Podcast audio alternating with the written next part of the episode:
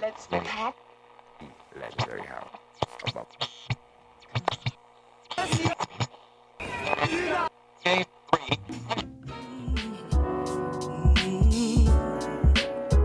Why does it seem like the female characters in every lesbian film from the 90s and 2000s are suffering from mental illness and then die? On this episode, we discuss stereotypical portrayals of queer women, mental health, and the infamous dead lesbian syndrome, and what alternative stories we should be focusing on instead.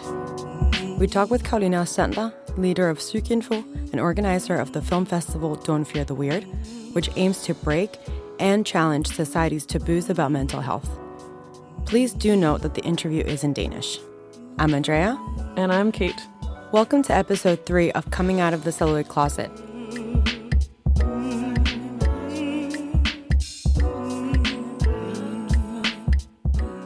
So, Andrea, can you tell me what happens in every lesbian movie? She dies. It's kind of an exaggeration. It's like our best joke. Yeah, we're both chuckling so much over here. But um, no, today we are talking about a subset of this phenomenon that we call the dead lesbian syndrome, particularly focusing on mental health and the portrayal of the intersection between mental illness and queerness, because those representations tend to be lacking at best, especially in the 90s and 2000s. Absolutely. I think many would say, and we also figured this out in our research and also some observations that we had already done in all the films that we've watched, we can see that the dead lesbian syndrome is pretty much a part of, or can be considered a part of, of the bury your gays trope. And that pretty much refers to the immense amount of queer characters that have died in film and TV. Yeah, exactly. Um, yeah, mental health portrayals in film are not even that much better. Uh, and the vast majority of them are actually horror films, right? Yes. Where oh, the mentally ill character is evil and thus dies at the end. So, yeah, when mental health portrayals and horror or the genre, sort of an even barrier gaze, come together, it's a whole mess. it doesn't end well No. for the queer one. yeah. Thanks for that, film industry. Um, but I want to actually start with a little grounding in film history because even As though we're per usual, the film nerd is coming here to educate the people. Let's listen. Tell us. can't help Kate. it. Um, no, we're very grateful.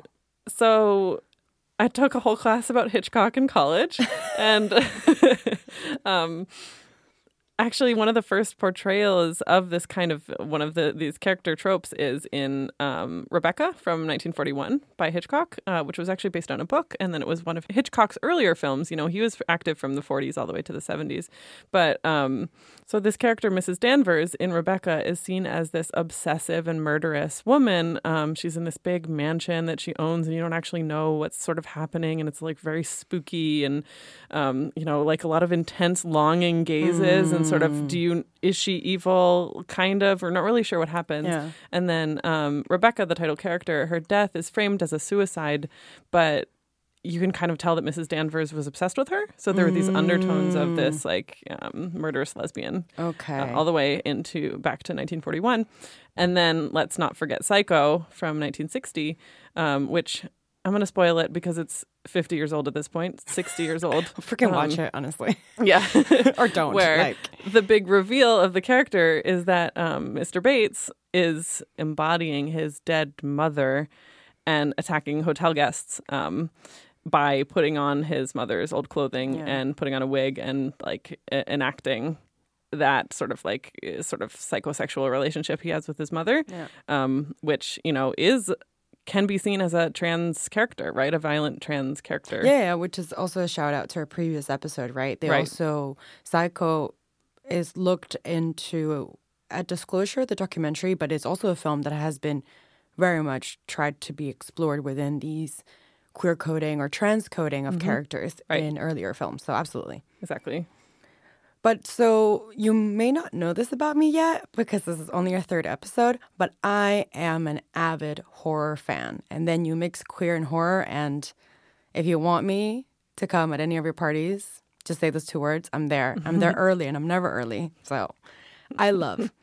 and so, first of all, thank you so much because I definitely do think that these tro- tropes don't come out of anywhere. And if we're talking about the dead lesbian, and you mentioned yourself the murderous lesbian, they have very much to do with each other mm-hmm. because even though the trope is the murderous lesbian, the murderous lesbians ends up dead anyway. Right.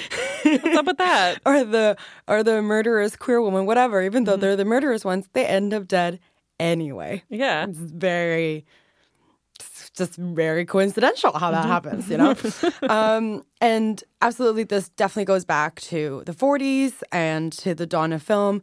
But if we want to maybe segue into the 90s, and one of my all time favorite films that I believe portrays this very well and also sort of mixes it with this like stalker stereotype as well is the 90s film Single White Female is from 1992, directed by Barbet Schroeder.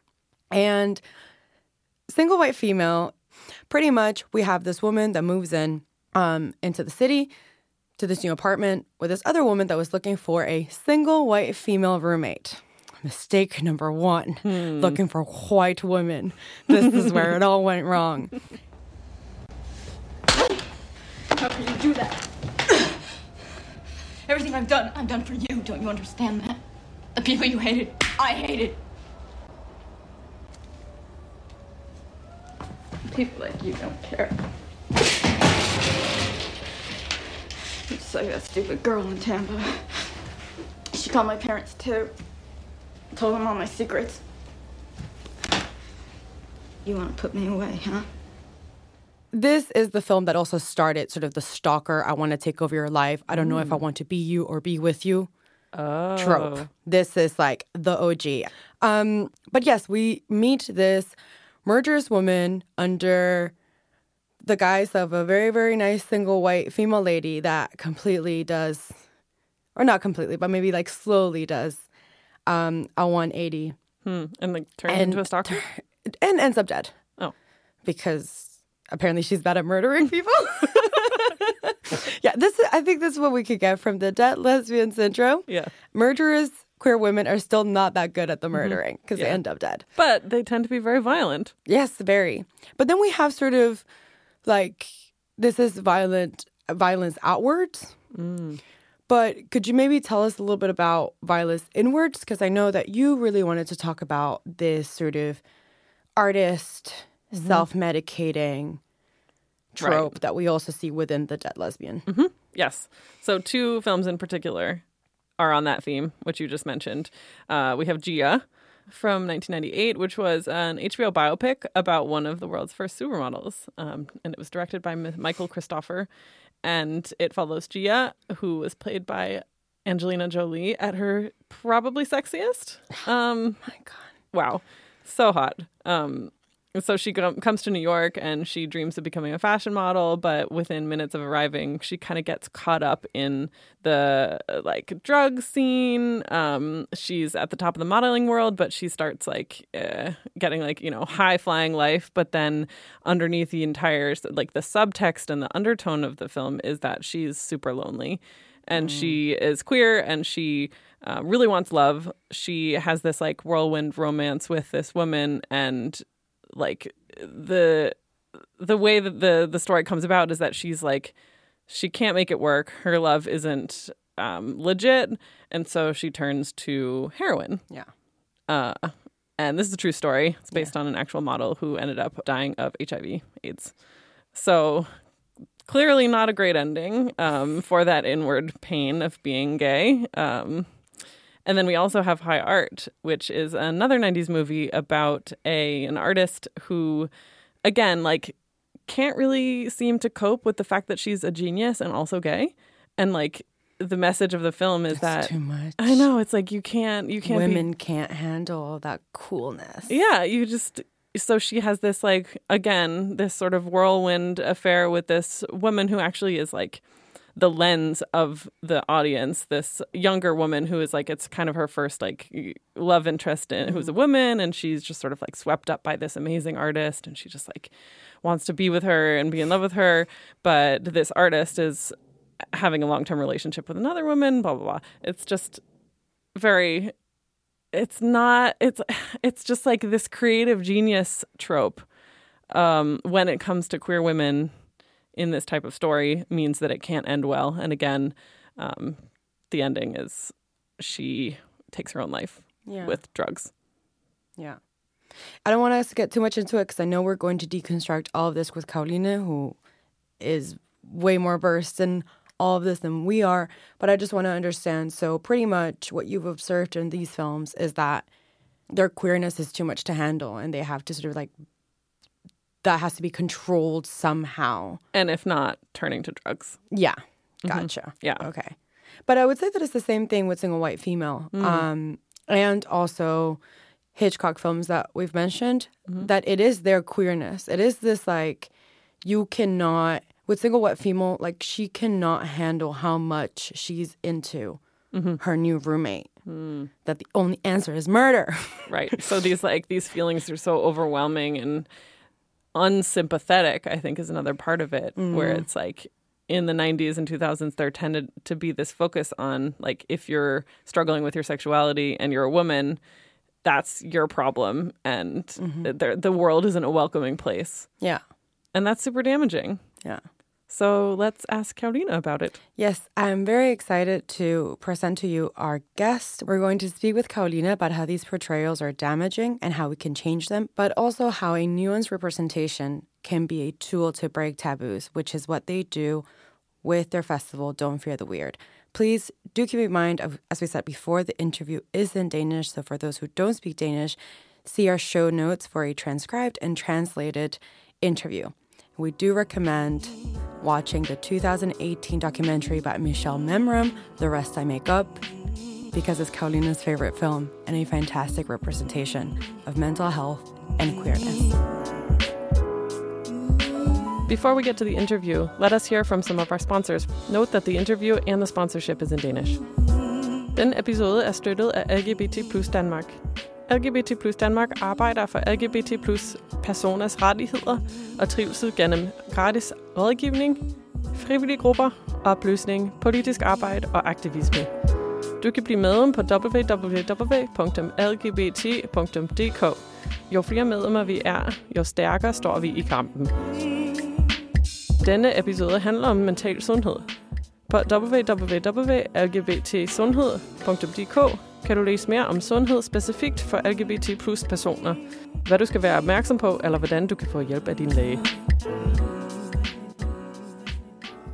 Vi har Karoline og Sander, hun, hende, med os her i podcaststudiet. Hun er tidligere frivillig fra MEX, og nu er leder af Regions Hovedstaden, Psykinfo, som tilbyder psykiatrisk rådgivning. Hun organiserer også filmfestivalen Don't Fear the Weird, som vi kommer til at snakke om senere. Karoline, hvornår er du startet med Psykinfo og Don't Fear the Weird? For otte år tilbage øh, fik jeg det her mulighed for at starte det her job for at nedbryde tabu omkring psykisk sygdom. Øhm, det var et job i, som du siger, i Psykinfo, Psykiatriens Informationscenter. Øhm, og jeg tænker, det er et tabu, som der bare er så udbredt i samfundet, som jeg tænkte, det vil jeg rigtig gerne være med til at gøre en forskel for at arbejde med. Så det, der startede jeg øh, for ja, otte år siden. Ni år siden. Uh, der er gået lang tid siden. Øhm, så jeg tænker, det var den her mission, øh, det var det, der tiltrækker mig til det job. Da jeg så startede i psykiatrien, så... Øhm, I gamle dage, så var psykiatrien meget noget med hjerner og piller. Øh, og i de sidste år har vi sådan, som en sundhedsfaglig opgave arbejdet rigtig meget på at, at sætte mennesker og ansigt på de liv, der leves med psykisk sygdom. Øhm, og jeg tænkte, det er også et område, som I nok også kender, er så stigmatiseret og lavprioriteret. Så vi skal simpelthen sparke noget champagne og rød løber ind i psykiatrien. Mm. Og med det mener jeg jo selvfølgelig, at de mennesker, som der er berørt øh, af psykisk sygdom, er mennesker, som fortjener stor værdighed og prioritering. Så jeg tænker, Øh, eller jeg tænker, kan jeg huske, vi laver sgu en fed, fed filmfestival. Øh, og få nogle gode samarbejdspartnere med ombord, som jo er blevet Cinemateket og foreningen Outsideren. Og så skaber vi simpelthen en, den fedeste platform i verden for at øh, diskutere de her emner, som er så tabubelagte. Fordi når vi går i biffen og sidder skulder om skulder og går ud bagefter og snakker om tingene, så er det ligesom om, at øh, det her svære emne bliver lidt lettere at tale om.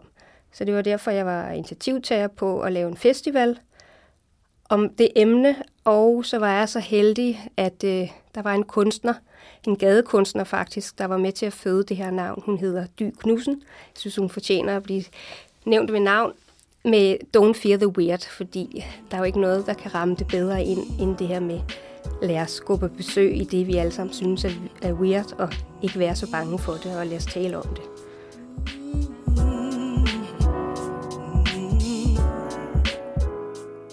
Må jeg lige spørge lige om, øh, hvordan I planlægger altså, at programme nogle film til festivalen selv? Er det noget, I sådan, uddyber jer selv, eller er det noget, I udforsker i, eller hvordan er der er Altså, hvordan vi finder? Ja. film til festivalen? Ja, præcis. Ja. Øhm, vi har øh, nogle øh, samarbejds... Eller vi har i Skotland har vi en filmfestival, som faktisk har været i gang i, øh, i 15-20 år, tror jeg det er, som er langt. Den kigger vi nogle gange til øh, og for at se, hvad, hvad laver de. Men vi har aldrig nok tid, og vi har aldrig nok mennesker til at, at researche du ved, mere, mere verden over, hvad der er i udlandet, hvad der er i Skandinavien af gode film. Så det ender næsten altid med, at vi selv sidder og, og, og researcher øh, øh, i den her fælles gruppe øh, af samarbejdspartnere øh, af gamle film. Der er masser af film at tage fat i, så det er ikke fordi, vi mangler filmmateriale, men vi kunne godt tænke os nyere film, og film lavet i Skandinavien, og danske film, ikke også? Øhm, så ja, ja, jeg tror, det er sådan. Hmm. Ja, fordi jeg tænker, altså, der må være så mange evner, I kan vælge at snakke om, altså som samarbejdsgruppe, men også for sådan en, en publikum, I gerne vil sådan nå med nogle ja, dybe emner, mm. som I skal vise gennem film, og så skal I måske programme, uh, have en programmering af nogle gæster, I snakker med. Mm. Men altså, hvordan er det, I, I, I lægger nogle emner foran på bordet og siger, at det er det, vi gerne vil snakke om? Fordi det kan være lidt dybt. Og, altså. Det kan det. Jo, det, er jo, det er jo emne som selvmord og depression og mm. selvskade. Altså, det er jo ikke just jo, sådan uhu partyemner, vel? for at sige det mildt. Det er jo livets alvorlighed, når det ser aller sortest ud, ja. som, som vi gerne vil have, mm. vi taler om. Vi prøver også at... Eller det, vi taler om, det er jo også med til at afdramatisere det. Mm. Og også at, at, øhm, at man kan have en... Altså, det, der måske er vigtigst, er jo, at man kan have en psykisk sygdom på så mange måder. Og de her emner kan vi tale om på mange forskellige måder. Så vi gør det jo ved events og arrangementer og musik og talks. Men nu fangede jeg, nu glemte jeg, hvad du egentlig spurgte om. Hvad var det, du spurgte om? hvordan, hvordan vi vælger emnerne? Ja, ja, præcis. Ja. Jamen, det er sådan lidt et samsurium af, hvad har Psykinfo ellers lavet i år? Hvad har outsideren sat fokus på? Det er også, er der noget aktualitet i samfundet lige nu? Sidste år var emnet jo selvfølgelig oplagt corona, isolation, ensomhed var et typisk emne, vi havde på, derfor det passer til tiden. Lige nu er unge piger desværre øh, i højere grad i statistikkerne omkring selvmord, så kan vi øh, finde på at sætte det på som et emne. Så det er mm. sådan en, en, en, en blanding af, hvad der er aktuelt lige nu, og hvad vi også selv synes er spændende, og hvad vi ved rigtig meget, som de, de mennesker gerne vil høre og høre noget om. Ikke? Mm. Ja, præcis. Mm. Ja. Ja, der er så mange ting, jeg vil gerne spørge om, men jeg vil faktisk gerne starte øh, med to ting. Øh, hvor lang tid, altså hvornår har I startet med Don't Fear the Weird? Og så ser du vi ret meget. Hvem er vi? Hvor mange er I? Er I altså med psykinfo? Hvordan mm. fungerer det? Ja. Um, vi startede vores, det bliver vores 6. år i år. Um, og når jeg siger vi, så mener jeg øh, psykinfo, så mener jeg Cinemateket, og så mener jeg Foreningen Outsideren. Vi er tre parter i samarbejdet. Øhm, og så alle de folk, der arbejder i Psykinfo, kaster en masse kræfter ind i det. Outsideren laver et kortfilms, brugerfilmsprogram, som er produceret, lavet af psykiatribrugere dem selv. Også et vildt virkelig fint, fint projekt, øh, som der er gratis visninger på, typisk, ikke også? Og Cinemateket er jo det fantastiske hus, som jeg ved, I også kender, ligger jo hus og rammer til og spiller ind med masser af kreative idéer og film. Øh, øhm, og hjælper os med at løfte festivalen sammen med os, så vi er super glade og bliver ved med at være sammen. Jeg håber ikke, at vi skal skille ad på noget tidspunkt. Det tror jeg heller ikke. jeg har i hvert fald ikke hørt noget. Øhm, hvad har været respons øh, af jeres publikum? Mm. Og hvem er jeres publikum? Er det målrettet til, øhm, altså for eksempel hvis jeg tænker på Mix, um, det er jo målrettet til alle, men vi har selvfølgelig en meget lojal publikum, der kommer hvert år, fordi vi gerne ser sig selv på den mm. store lærer. Mm. Er det det samme hos jer? Det er et godt spørgsmål. Det er, vi vil gerne vide noget mere om, hvem vores publikum er, men, men nu, øhm, der kommer sådan cirka 2.000 mennesker over de her tre dage. Øhm, festivalen er for alle, fordi at vi synes, at det her handler rigtig meget også om at være menneske. Selvfølgelig er det øh, nogle, nogle, nogle særlige erfaringer, det har prøvet at have en psykisk sygdom, eller at være pårørende til det, til, til en, som har det. Men det her er jo et, et, et, et øh, emne, som vi alle sammen er berørt af. Jeg tror ikke, der er nok ikke nogen, der ikke kender nogen. Hvis vi siger, at vi er op mod en halv million mennesker, så er det så aktuelt for alle mennesker, øh, at alle kommer ind og får udbytte af at være på festivalen. Øhm, og de tilbagemeldinger, vi får, det er bare, at der er en særlig stemning. En af grundene til, at der nok er en særlig stemning, tror jeg også, at folk, der tit holder oplæg, faktisk også deler ud af deres øh, personlige erfaringer omkring det, sårbarhed og sygdom, og øhm, vender de her store spørgsmål i livet øh, på den måde. Og når du siger, at vi er op mod øh, 500.000, øh, kan du uddybe det lidt? Ja, ja, altså antallet af mennesker, som har depression for eksempel, er rigtig højt. Antallet af mennesker, der har angst, øh, er også rigtig højt. Mm. Øh, jeg er ikke øh, det er det tal, som vi bruger i den kampagne, som der hedder En af os. Jeg har ikke sådan den seneste statistik med, men det siger jo noget om, at det, det vil nok være højere end, end 500.000, en halv million mennesker, ikke også? Men vi siger i hvert fald også, at hver tredje er pårørende. Øh, mm. Øh, så det er jo et emne, der berører os alle. Og, og det, det, er, det, der er så paradoxalt, det er jo, at vi er så dårlige til at tale om ja. det. Øh, når vi er så mange, der mm. har erfaringer med det på kryds og tværs, ikke? Ifølge sundhed.dk over halvdelen af LGBT-personer har overvejet selvmord, især kvinder og transkønnede. Dette er to til tre gange flere end i forhold til resten af den danske befolkning. Jeg er da helt overbevist om, at, at film er jo med til at skabe forventninger til, hvordan ens liv kommer til at blive, eller kunne blive. Og skabe rigtig mange billeder Øh, og, og vokser man op og tænker, at man er transkønnet eller en LGBT plus person, og ser de her lidelseshistorier, fordi det er jo som oftest det, som du refererer til. Det bliver altid lidelser og traumer øh, inden for de her øh, minoritetsfortællinger. Øhm, så tænker jeg, at det skaber en negativ bias til, hvordan kommer mit liv til at være, og hvad for nogle forventninger har jeg til mig selv. Ikke? Øhm, når det er sagt, så er der jo det er også et dilemma, synes jeg faktisk. Fordi der er også en højere forekomst af de her ting, depression og angst, fordi der er forbundet med at være LGBT plus person jo øh, enormt meget stigma, som du skal bære. Øh, så, så, så derfor er det også naturligt, det er ikke det at være transkønnet, øh, at lige med at du får øh, stress eller angst, og der er også mange, der ikke gør. Men der er jo meget stigma forbundet med det. Øhm, så på den ene side Øh, så synes jeg også, at der er det her med, film skal jo have lov til at lave sit eget drama, og den kunstneriske frihed har jo ikke en, en forpligtelse til at folkeoplyse film. Film skal have lov til at være dramatiske og stereotype, hvis de har lyst til at være det. Det hjælper bare ikke vores dagsorden, kan man sige, vel? Nej. Nej. Som vi har til fælles.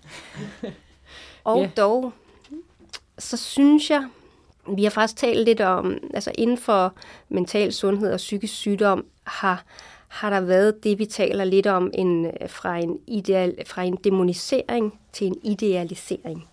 Så i den tid, jeg har været på Don't Fear the Weird, og lidt før det, hvis man tager en klassiker som Gøreden for eksempel, så ved man godt, at øhm, det er jo meget klassiske stereotyper omkring, hvordan er psykiatriske patienter, og hvordan er psykiatrien, det store, kolde system, og de farlige overlæger og nurse ratchet og sådan noget.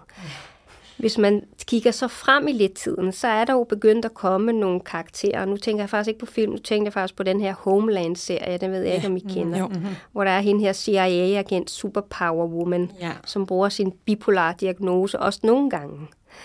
Um, så, jeg, så på en måde jeg ved ikke, om man kan, jeg synes ikke, man kan kalde det en tendens, for det er der for få. Jeg synes bare, det var interessant, at der er, har været nogle film, som har, har, måske ikke idealiseret, det var også en overdrivelse, men som, som i hvert fald har skabt nogle andre udtryk omkring at have en psykisk lidelse og bruge det som en kompetence. Og så er der hele mm. det der gal og genialt, du ved, fordi man har en psykisk lidelse, så er man også særlig kunstnerisk, og alle de myter omkring det, ikke også? A green pen is what I want. And blue is what is available. Okay, green is important. Green is necessary. It, it doesn't make sense if it isn't green, and it's really not an unreasonable request. Harry. So, thank God, my green pen is dry. I've asked four, five, six times for a new one, but there's there's no understanding. They offer me blue, they offer me black. I mean, is, is green so hard? Is green elusive? I mean, my kingdom for a fucking green pen. Choose yours. Hvad tror du, der sker, når Ja. vi har portrætteringer, der, der går eller dårligt ved Ja. samfundet, når de Ja. tænker over en Ja. person, der Ja. har okay. Okay. psykisk sygdom? Jeg må simpelthen nævne et, et, et, et eksempel på en serie, som, som jeg synes kan, som jeg synes er nuanceret, og det var den Skam. Kan I huske Skam? alle, Ungdomsserien. alle kan huske skam. Ja. Jeg lover dig. Wow, sikke nogle fine fortællinger ja. På, hvordan livet er. På godt og på ondt. Jeg bliver bare jeg bliver næsten helt rørt, bare jeg tænker på det. På Evan. Kan I huske Isak og Evans Bedste kærlighedshistorie? sæson nogensinde. Præcis. Og wow, hvor trænger vi til at se nogle... Det, det var så en homofyr, som havde en bipolar lidelse. Men han var, han var good looking, og han kæmpede med det, men kom ud på den anden side, og man fik tro, og man fik håb, og det skal nok gå, ikke også? Mm. Så selvfølgelig er film med, hvis det kun er lidelseshistorien, der kommer i spil, så er det da, så er det da med til at mane i jorden, at jeg kommer til at få et godt liv. Ja. Og som LGBT plus person. Øh, eller som, øh, hvad hedder det, hvis jeg får en psykisk lidelse. Altså, der er så mange fordomme omkring øh, psykisk lidelse, at man ikke kan blive rask, og man vil være syg hele tiden, og at det, det og for langt størstedelen øh, er det jo noget, der enten er periodevis, eller man kan blive rask, ikke også? Og den fortælling ser vi, ser vi jo ikke så tit. Men som jeg kom tilbage til, så er det heller ikke filmens opgave. Det er... Det, ja, så jeg har svært ved at finde film, øh, faktisk, som jeg synes er, er meget... nu- Fordi nuancer, som du også siger, det er jo det helt the magic buzzword i det her, ikke også? Vi vil gerne se nuancer, vi vil gerne se komplekse karakterer, men det er jo ikke alle, der ved det.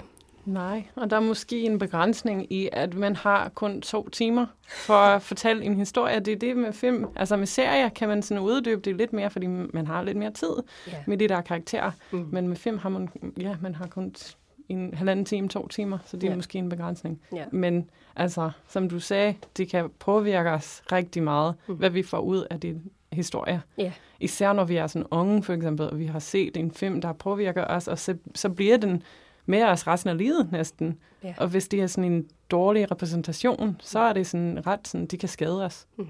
Ja. Og det, det er noget i mit arbejde, jeg møder, vi møder også mennesker, der siger, jeg har set gøreden, jeg skal ikke søge, søge hjælp eller noget behandling, altså sådan, eller børn, der spørger, om man går rundt med lænker på om fædrene, og sådan, altså fra skoler, hen, skolehenvendelser og sådan noget, ikke også? Så der trænger til, virkelig til, vi, vi taler om, om de ting her, ikke? så kan kan få aflevet nogle af de stereotyper. Og så, så ved jeg ikke, hvordan man kan gøre det smart med, at der kommer en flere, jeg må sige, det må være, handler også, at vi skal have nogle flere penge til nogle fede instruktører, øh, Ja. queer-instruktører, kvindelige instruktører, eller øhm, heteroinstruktører, der synes, sådan nogle komplekse livsfortællinger kan blive foldet ud, ikke også? Øh, de synes, det er spændende. Der, der er så få film, der er lavet om personer med psykisk sygdom, at du kan ikke rigtig se, at der er en stereotype. Og det synes jeg var ret interessant, fordi nu hvor jeg kommer tilbage til Kates spørgsmål, og hvordan I, I programlægger mm. i Don't Fear the Weird, har I valgt film, hvor at på noget tidspunkt bliver der ikke sagt, slet ikke sagt, at personen lider af noget, mm. men det bliver sådan lidt suggested. Mm. Øhm, vil sådan en film komme i Don't Fear the Weird? Vi tager faktisk de stereotype film med, med vilje. Sidste år tog vi Joker med, for eksempel. Fordi det er sådan en god anledning til at tale øh, om de ting her. Fordi lad os hellere få stereotyperne på bordet og få udvekslet omkring dem, fordi det er også der, hvor vi rykker os som mennesker. Fordi det skal heller ikke være sådan, at vi skaber nogle rum, hvor det ikke er trygt at sige sin fordom højt. Kan I følge mig? Øhm, fordi det er, jeg har selv haft fordomme en gang om forskellige ting. Det har vi alle sammen. Øhm, jeg prøver at være øh, nysgerrig og forsigtig og respektfuld altid i, hvordan jeg begår mig. Ikke? også? Men, men det, så derfor så tager vi også øh, Gøgereden med og Ondskabens Hotel og alt det værste. Øhm, fordi det også er gode film, og vi kan godt blive underholdt. Altså drama i sindet, det svinger altså, fordi det, det er sjovt at se, og du føler dig underholdt. Øhm, samtidig prøver vi at finde nuancerne, og, og tit er det jo også i dokumentarerne, hvor vi kan få foldet tingene mere ud, ikke? Også hvor vi tænker, det må godt være lidt mere tro mod virkeligheden, ikke? Herover i dokumentargenren. Der havde vi, vi havde et år en, en, en åbningsfilm, der hed Flink Pige, øhm, som var en norsk, jeg, skal, skulle, jeg kunne ikke finde ud af at sige det på svensk eller norsk, det skulle jeg lige til, det kommer jeg ikke til. Øh, Øhm, og den var faktisk en instruktør, som der selv filmede sig selv, og hun havde en depression og, og, og havde det her kamera med, og også da hun fik øhm, behandling med elektrochok, som jo også er en, øh, en vild ting, som der eksisterer rigtig mange myter omkring øhm, men som faktisk er en effektfuld behandling. Øhm, og øhm, det viste hun med det her, i det her dokumentar. Det var meget øh, vildt at få lov til at være med inde og se det. Og se også, hvordan, men se også, hvordan hun fik det bedre. Wow. Øhm, så, der, så der er nogle enkelte imellem, men vi er lidt lost nogle gange, og derfor så kommer vi til at vise også nogle, nogle, nogle film, som har været vist før, eller øhm, fordi der ikke bliver lavet så meget. Og så er det også nogle gange et ressourcespørgsmål. Vi kan jo også, som I også kender selv, ikke? vi kunne gerne være 20 på den her festival, så kunne vi finde måske nok fire, flere film. Ja. Og når I viser nogle film, hvordan skaber I dialogen bagefter, for eksempel? Mm. Er det sådan nogle rummer, I skaber, sådan, hvor man kan komme ind i et lokal og så snakke med sådan, folk i et trygt sted? Eller hvordan er... Øh, ja. Mm. ja, især tænker jeg, hvis man vil gerne snakke om, eller øh, bryde ned nogle stereotyper, hvis man viser en film med stereotyper. Mm. Jamen, så er det meget sådan, vi gør ret meget ud at facilitere vores øh, talks sådan på en måde, at øh, så kan der være en panelsnak bagefter, hvor to mennesker sidder, og der er en, der sidder og interviewer. Øhm, og så, går, så sørger vi for, at facilitatoren ligesom går i kødet på de der stereotyper, og får, får dem, de interviewer med til at, hvad tænker du om det? Altså, det kan være, lad os sige, det var en stereotyp, som det kunne være Betty Blue for eksempel, ikke også? En meget øh, film, som jeg vil ikke sætte nogen diagnose på hende, men, men, men øhm, i det, og det kan jeg heller ikke, fordi det, det gør jeg slet ikke sådan noget. Men, men lad os nu sige, så kunne vi have en talk omkring borderline, for eksempel, som er også et meget, øh, en, en sygdom, hvor der er meget en fordom omkring. Så vil vi typisk snakke, have en personlig, øh, en, der havde personlige erfaringer, og en, der havde noget klinisk erfaring, og så en facilitator, som går, går hele vejen rundt om alle de her stereotyper, ikke også? Og, og hvem kan bedst svare på det? Det kan selvfølgelig personen, som selv har oplevet at, mm. at have den her sygdom, ikke? Ja, fordi jeg husker i uh, Girl Interrupted for eksempel, at altså, hende der, uh, hovedkarakteren, hun leder af uh, borderline, mm. men det bliver aldrig sådan defineret. Det er bare sådan, okay, det er sådan lidt fluid, og ja, jeg leder af noget, øh, men jeg får det bedre til sidst, men der er andre, i hjemmet, hjemmet, der ikke får det bedre, og mm. de er sådan afhængige af deres diagnose, mm. tænker jeg, at de, mm. de er mm. sådan, kan vi ikke få en forklaring? Ja, altså. præcis. Ja. Og det er jo også det, der tit er diagnoser. Vi taler meget om, at vi er et diagno diagnosesamfund lige nu, ikke også? Men, men diagnoser øh, er jo også rigtig meget til at hjælpe folk til den rigtige behandling. Det er sådan set bare, bare, det er ikke bare men det er jo det, det handler om. Det handler om at vise en vej til en form for behandling og få noget hjælp. Ikke også? Det er jo ikke noget med at gøre med, hvilken menneske du er eller noget. Men det synes jeg er interessant, fordi nu har vi snakket rigtig meget om stereotyper, og jeg tror måske, det er vigtigt at snakke om nogle af stereotyperne. Mm. Øhm, især til vores lytter. Fordi når du siger, at en diagnose, selvfølgelig ikke bare, men det er en måde at være sådan, okay, vi ved, hvad der er, så har vi en behandling. Øhm, og jeg ved godt, at det ikke er simpelt som det, men, og, og, som du selv sagde, det betyder ikke noget, hvordan du er som person, men jeg tror, når man kigger på øhm, film, også tv, men, men i film, hvordan folk med en psykisk sygdom eller en psykisk diagnose øh, bliver portrætteret, de bliver portrætteret i en specifik måde. Så jeg, så jeg tror, mit spørgsmål, øhm, inden vi forklarer de forskellige stereotyper, sådan, har du oplevet i dit arbejde, øhm, at eller anden reaktion, eller hvordan folk er påvirket af de her stereotyper, vi ser på film? Mm. Øhm, jo, altså, vi har kun... Øh, jeg vil lige, må jeg lige korrigere noget, hvis jeg fik sagt noget, som måske ikke... Øh, man er helt klart påvirket af en psykisk sygdom, hvis man har. Man er jo ramt på sine tanker og følelser. Og, og, øhm, så på den måde er ens personlighed påvirket, men det er en sygdom, der taler. Det er ikke et menneske, der taler. Mm. Så når man er meget påvirket af sin sygdom, vil ens personlighed øh, øh, ændre karakter. Og det er mere, mere præsent ved nogle sygdomme end, end andre af dem. Ikke? Også hvis du har en svær depression og sådan noget, så, for eksempel, så vil du være meget... Jamen, det vil jeg slet ikke gå ind. Det er, det er ikke det. Men det var bare for at sige, selvfølgelig er man påvirket og, et, og en anden, hvad skal man sige, en anden person. Men det er bare for at sige, det, så er det når sygdommen, der taler.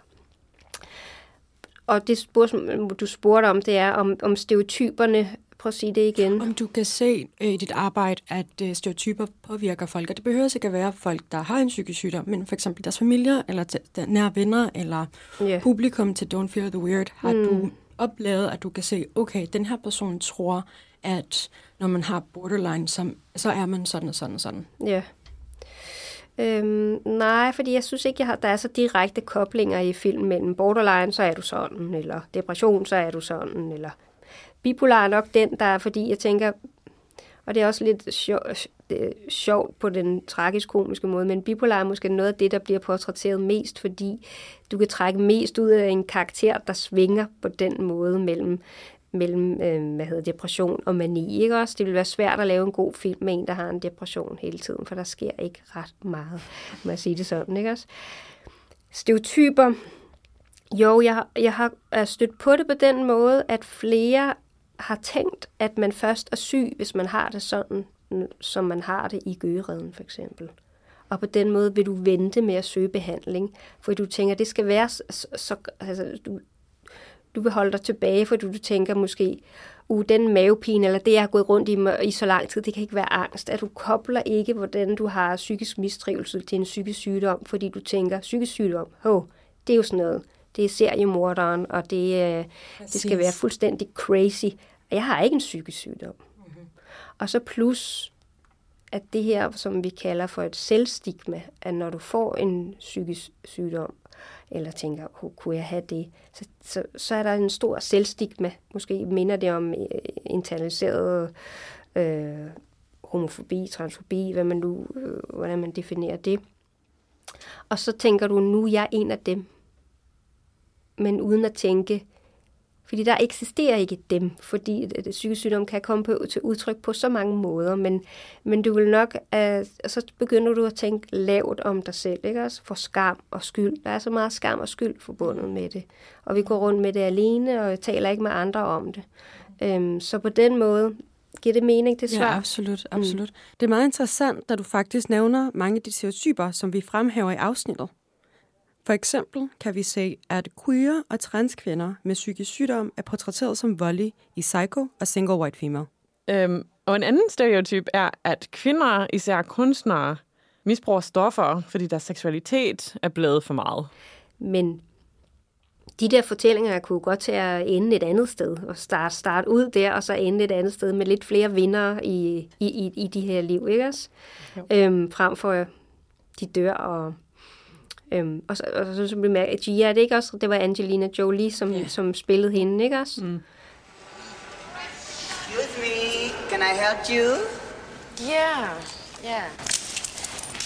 Could I have some more coffee, please? Are you Gia? That's me. You're late. Go wash your face. I already did. It's nice to meet you, too. The hell am I gonna do with you?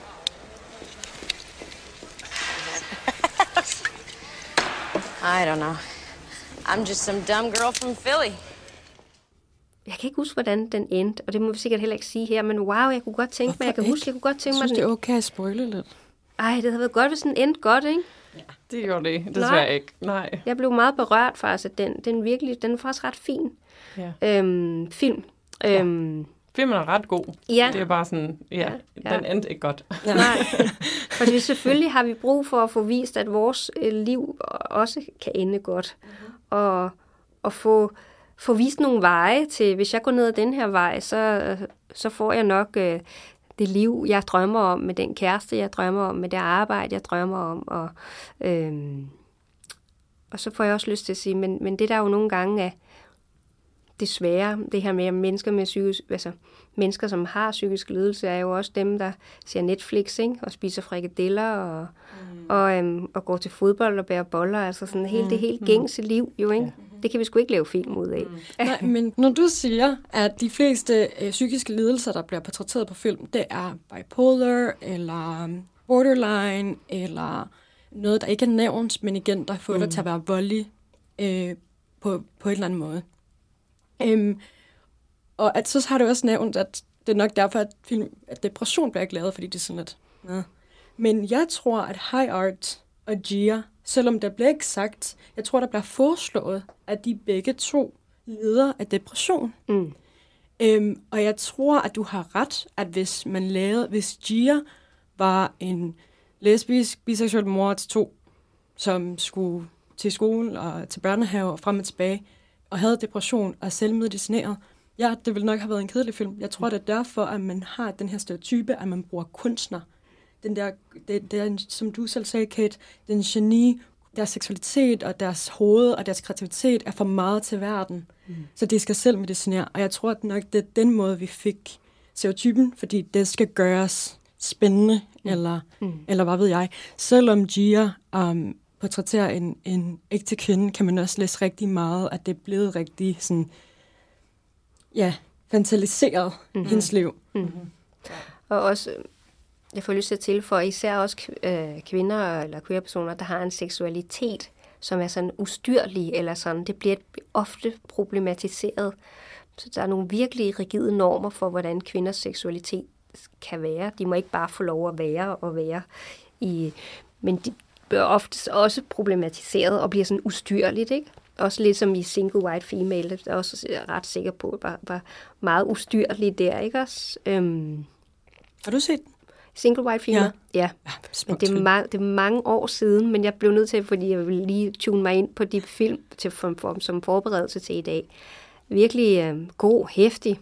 Mm. Ja. Men vil du, kan du måske sætte lidt mere over på, øhm, hvordan det er, at øh, portrættering af kvinder øh, med psykiske lidelser, at de, de må ikke bare have det seksualitet, de har. Mm. Kan du sætte lidt mere over på det? Jeg synes ikke, jeg kan, sådan, jeg synes ikke, jeg kan komme med nogle gode, altså nogle gode eksempler. Jeg synes bare, jeg bemærkede i de film, I nævnte, ja. at seksualitet er et, er ligesom, hvis man bare lige gik ned ad den vej, så er det, så er det ligesom problematisk, og det ligesom er, er ustyrlige på den måde. Ja. Øhm, det er rigtigt. Ja. Og, og måske også bare fordi, der er nogle stærke normer om kvinder. De må ikke være seksuelt udfarende, eller... Øh, ikke? 100 Okay, det forst, ja, okay. Det var sådan, det, jeg mente det, ja, tror jeg. præcis. Kvinder, ja. som øh, ja, er seksuelle og ja. vil nok bolle med alt muligt, og det, det, det kan man ikke. Og det kan jeg godt blive enig med. Det bliver for meget. Mm. Det er igen det der kunst, geni, for meget, alt er for meget. Ja, for meget sårbarhed, for meget kreativitet, ja. for meget seksuel drive, eller bruge det som en kraft, eller sådan. Øhm, ja. Mm. Ja, jeg var lige til at skifte emne lidt, fordi jeg tænker, vi kan snakke om en film, som vi alle sammen elsker, der giver et andet sådan, uh, billede af en kvinde, som er queer, som får lov til at leve sit liv og så dø på en ordentlig måde. Og det er filmen The Rest I Make Up af Michelle Memran, der lavede af 2018. Tror jeg, det er en dokumentarfilm, så det de giver god mening med det, du sagde om, sådan, måske kan dokumentarer være sådan lidt mere sådan, der er mere plads til at sådan vise. Til nuancerne, ja, ikke? Ja, præcis. Øhm, ja, fordi jeg ved ikke, om du vil forklare måske filmen, hvis du kan huske sådan plottet ordentligt, men øhm, ja, det er en Skal jeg en fortælle rigtig... det? Også ja. fordi du elsker filmen. Ja, jeg, tror, jeg er meget forelsket i det. Du elsker filmen. ja, jamen det er jeg. Det er fordi, i den her film, så møder du øhm, Mar- Maria Fornes. Er det ikke rigtigt? Ja, sådan.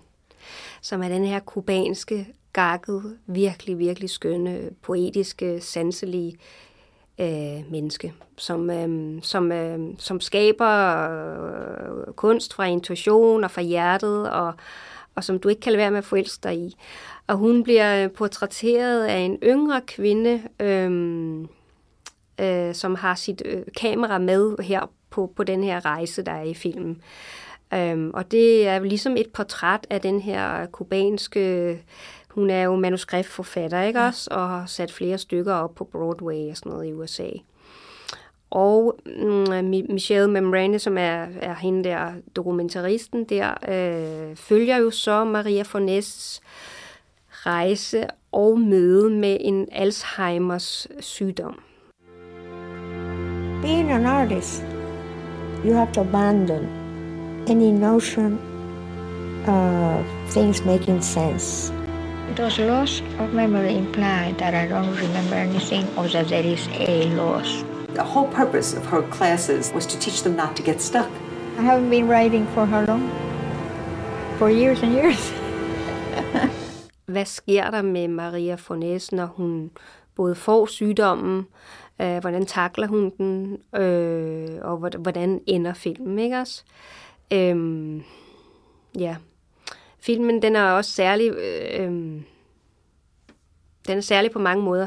Også fordi min mor faktisk, øh, hun lever ikke mere, hun døde faktisk her øh, lige før jul, og hun havde også mm. Alzheimer's. Mm. Øh, og det, det får jeg lige lyst til at dele, fordi der var meget i den film der, som det handlede meget om at, at være i nuet. Hende der Maria Fornes var utrolig god til at skabe øh, og bare være, ikke også? Og ikke sådan... Den måde, hun takler sin sygdom på, er jo sådan fænomenal. Det var bestemt ikke sådan, min mor taklede sin sygdom, vil jeg så sige. Men øhm, ja, og jeg, jeg, jeg, jeg glider ud af en eller anden tangent her. Men jeg tror, at repræsentationen er jo meget tro mod, at, øh, at Maria Fornes får lov til at blive påvirket af sin sygdom, og der er der også nogle lidt triste stunder indimellem, hvor hun finder ud af, Gud, har jeg ikke skrevet noget i fem år? Gud, har jeg ikke har jeg, altså sådan, ikke også? Hvor Michelle bliver nødt til at minde hende om, at du har faktisk ikke skrevet på noget, men det kan hun ikke huske. Mm. Og det er jo på en måde fedt, fordi hun er, hun er glad. Øhm, Gud, har du ikke været og besøge mig i de sidste to måneder? Altså, der er noget godt ved, der var noget fint og meget nuanceret ved, ved den måde, at hendes hukommelsestab bliver portrætteret på. Mm. Det er vel egentlig bare det, ikke? Jo. Eller ikke bare. I, sig, sig, hvorfor I er forelsket i den. Jamen, det er også fordi, det er ligesom det, men det er ikke kun at være sådan midt i en Alzheimers øh, forløb, men det er også hendes seksualitet, at, altså, at hun var lesbisk, var bare sådan, det var bare droppet som en sætning i filmen, mm. at hun var sammen med Susan Sontag, og de var elskere, og de var sammen i, i, i mange år, mm. og de havde skrevet nogle sådan fine øh, beskeder til hinanden, som vi får lov at, sådan, at høre. Og øh, det blev ikke et problem, at hun var lesbisk. Det var bare en del af historien, mm. og det synes jeg var meget fint mm. lavet. Må jeg tilføje til det? Ja. For jeg synes faktisk, at det med Alzheimer var også en tilføjelse til historien, for jeg synes, det bærende i den film var Maria Fornes som menneske, den måde hun var på. Og så bliver der ikke gjort drama ud af hendes sygdom, der bliver ikke gjort drama ud af hendes seksualitet. Som du siger, det er bare en, det er den menneske, som har de her øh, ting med sig, og det bliver ikke problematiseret noget af det. Det, det, det, det tænkte jeg også, det synes jeg var egentlig super fint. Og, og det var faktisk lidt øhm, interessant, at vi skulle vinkle den film, fordi vi kunne godt have gået ned af Alzheimer's spor, altså det gjorde, valgte vi ikke at gøre. Vi kunne også godt have gået ned af, af, af seksualitetssporet, det gjorde vi heller ikke. Vi gik faktisk, da vi viste den på Don't Fear the Weird, ned af et spor, der handlede om skaberkraft. Det var, ja. det, øh, fordi vi synes, at det er det, hun stod for. Mm-hmm. Livsmestring, skaberkraft. Ja. Et fantastisk, øh, en fantastisk person, ikke? Ja, og jeg så også et interview med Michelle Memran efter, øhm, det var i 2019 eller 20, tror jeg, hvor hun for, fortalte lidt om, altså, hvordan Marie Fornes kom til hende og sagde, at vi skal sådan have et samarbejde, vi skal lave et projekt sammen. Og hun sagde, at jeg kun vil vise altså, på kameraet ting, jeg selv husker, og så kan vi optage fra det. Mm. Og det synes jeg, synes jeg også var ret, ret fint, at det var hende, at, at hun øh, bestemt hun bestemte, hvad vi skulle se, der kom ud fra hendes hukommelse. Mm. Og det var også en ret fin måde at sådan behandle Alzheimer's på, at det er, sådan, det er ikke bare sådan et tab, det er også noget, man kan arbejde med. Ja, ja præcis. præcis. Ja. Der var ligesom en bearbejdelse af, og en håndtering af, af hendes sygdom og hendes anderledes vilkår på sådan en fin, fin måde. Jamen, jeg tror, at det er også fordi, hun, som, som Kate også sagde, hun var med. Altså, det var ikke det var en film på hendes egne præmisser. Mm. Øhm, bare for at svare det spørgsmål, hvorfor elsker jeg filmen? Jeg vil læse en quote af filmen. Og det er fra et billede af dig, ja. hvor du, du holder en talk. Hvor uh, hun siger, I know everything. Half of it I really know. The rest I make up. Mm. Øhm, og jeg synes, det, det er så smukt, at igen, det, det var på hendes præmisser, hvis jeg nu hun ikke huskede. Det er så bare ikke med i filmen. Og sådan er det, og ja, der er nogle, der er nogle ting, der er ret trist ved det, men sådan er livet. Mm. Og, og ja, jeg, øh, så, altså Kate, du sagde det der med, at man har kun to timer, halvanden time, men jeg tror, at man kan sagtens gøre det, og der er en grund til, at det kommer fra dokumentarerne, og ikke fiktion. Og det kan sagtens være, som du sagde, Karoline, at fordi man skal dramatisere det, eller gøre det underholdende. Men jeg var ret underholdt. Den vandt, The Rest of Makeup vandt hos Lily mm. uh, for bedste dokumentar. Mm.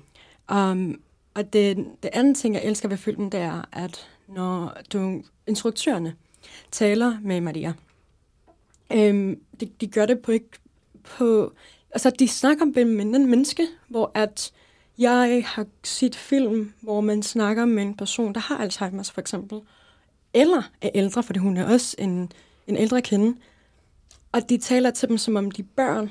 Mm. Ikke? Mm. De taler sådan meget langsomt og sådan lavt. Mm. Og de snakkede bare med hende, og hvis hun ikke huskede noget, så var det sådan, okay, så mm. filmer vi noget andet. Og, mm. sådan det. og det elskede jeg. Mm. Øhm, Ja, jeg, min mormor, jeg kan godt mærke, hun, øh, hun har dementia. Jeg ved ikke, hvordan man siger ja, det. demens. Ja, demens. Øhm, og jeg kan mærke, at folk taler til hende, som om hun er et barn. Ja. Og jeg sådan, hun er ældre af os alle sammen, sådan combined. Mm. øh, hvorfor skal vi snakke med hende ja. øh, på den her måde? Ja. Og det, det var noget af, det, noget af det første, jeg har lagt mærke til i dokumentaren. Mm. Og hun var en menneske, mm. ligesom os alle sammen. Ja, og en en kæmpe inspiration. Det, flere af citaterne fra filmene har jeg faktisk både mig og min kæreste hængt op derhjemme, fordi øhm, hun er bare, øh, hun var bare en, en hun er jo en, en inspiration, altså i forhold til, og det der citat, som du siger, øhm, uh, what I don't know, eller half of it I know, and that what I don't know, the rest I make up, er jo også bare, hun, hun mestrer virkelig øh, kontroltab. Og hvis der er noget, vi mennesker ikke er særlig gode til, så er det ikke at have kontrol. Men det har hun ikke, synes jeg, i filmen viser hun, det har hun ikke så meget behov for. Altså sådan, hun går bare på sådan en lejende, let tone igennem livet, og det gør hun sådan set også med sin sygdom. Øhm, og jeg er enig, det, det var så ligeværdig, fin relation med den måde, det er portrætteret på. Øhm, øh, ja, så meget lojal imod hendes, øh, hende som menneske, synes jeg. Og jeg tænker, det er en film, der taler til alle. Altså, jeg tror også, det er derfor, at altså, det, det, du, du skal ikke have, være, nødvendigvis være, være berørt af Alzheimer eller øh, øh LVC plus person eller noget for at finde den her. Den går bare lige i hjertekuglen på alle mennesker. Tænker I ikke det? Ja, ja. ja. Jo. Fordi det er almindeligt menneskeligt. Hun, hun, øh, hun går lige i hjertekuglen på en af hende der, Maria Fornes. Hmm. Vi, vi har ikke så meget tid tilbage, men altså, øhm, inden vi wrapper op, er der andre film, vi burde se, som vi ikke har nævnt? Ja, jeg vil ønske, at jeg kunne lige øh, droppe nogle gode names. Jeg ser dig til Mix hele tiden. Ja. du er også øh, tidligere frivillig for Mix. Ja, ja. ja. Jeg skulle lige regne tilbage, hvornår det var. Uha, det var mange år siden. Det var 2009. en OG-mixer. Ja. ja, ja, totalt. Jo, jeg, jeg elsker mix, det gør jeg virkelig.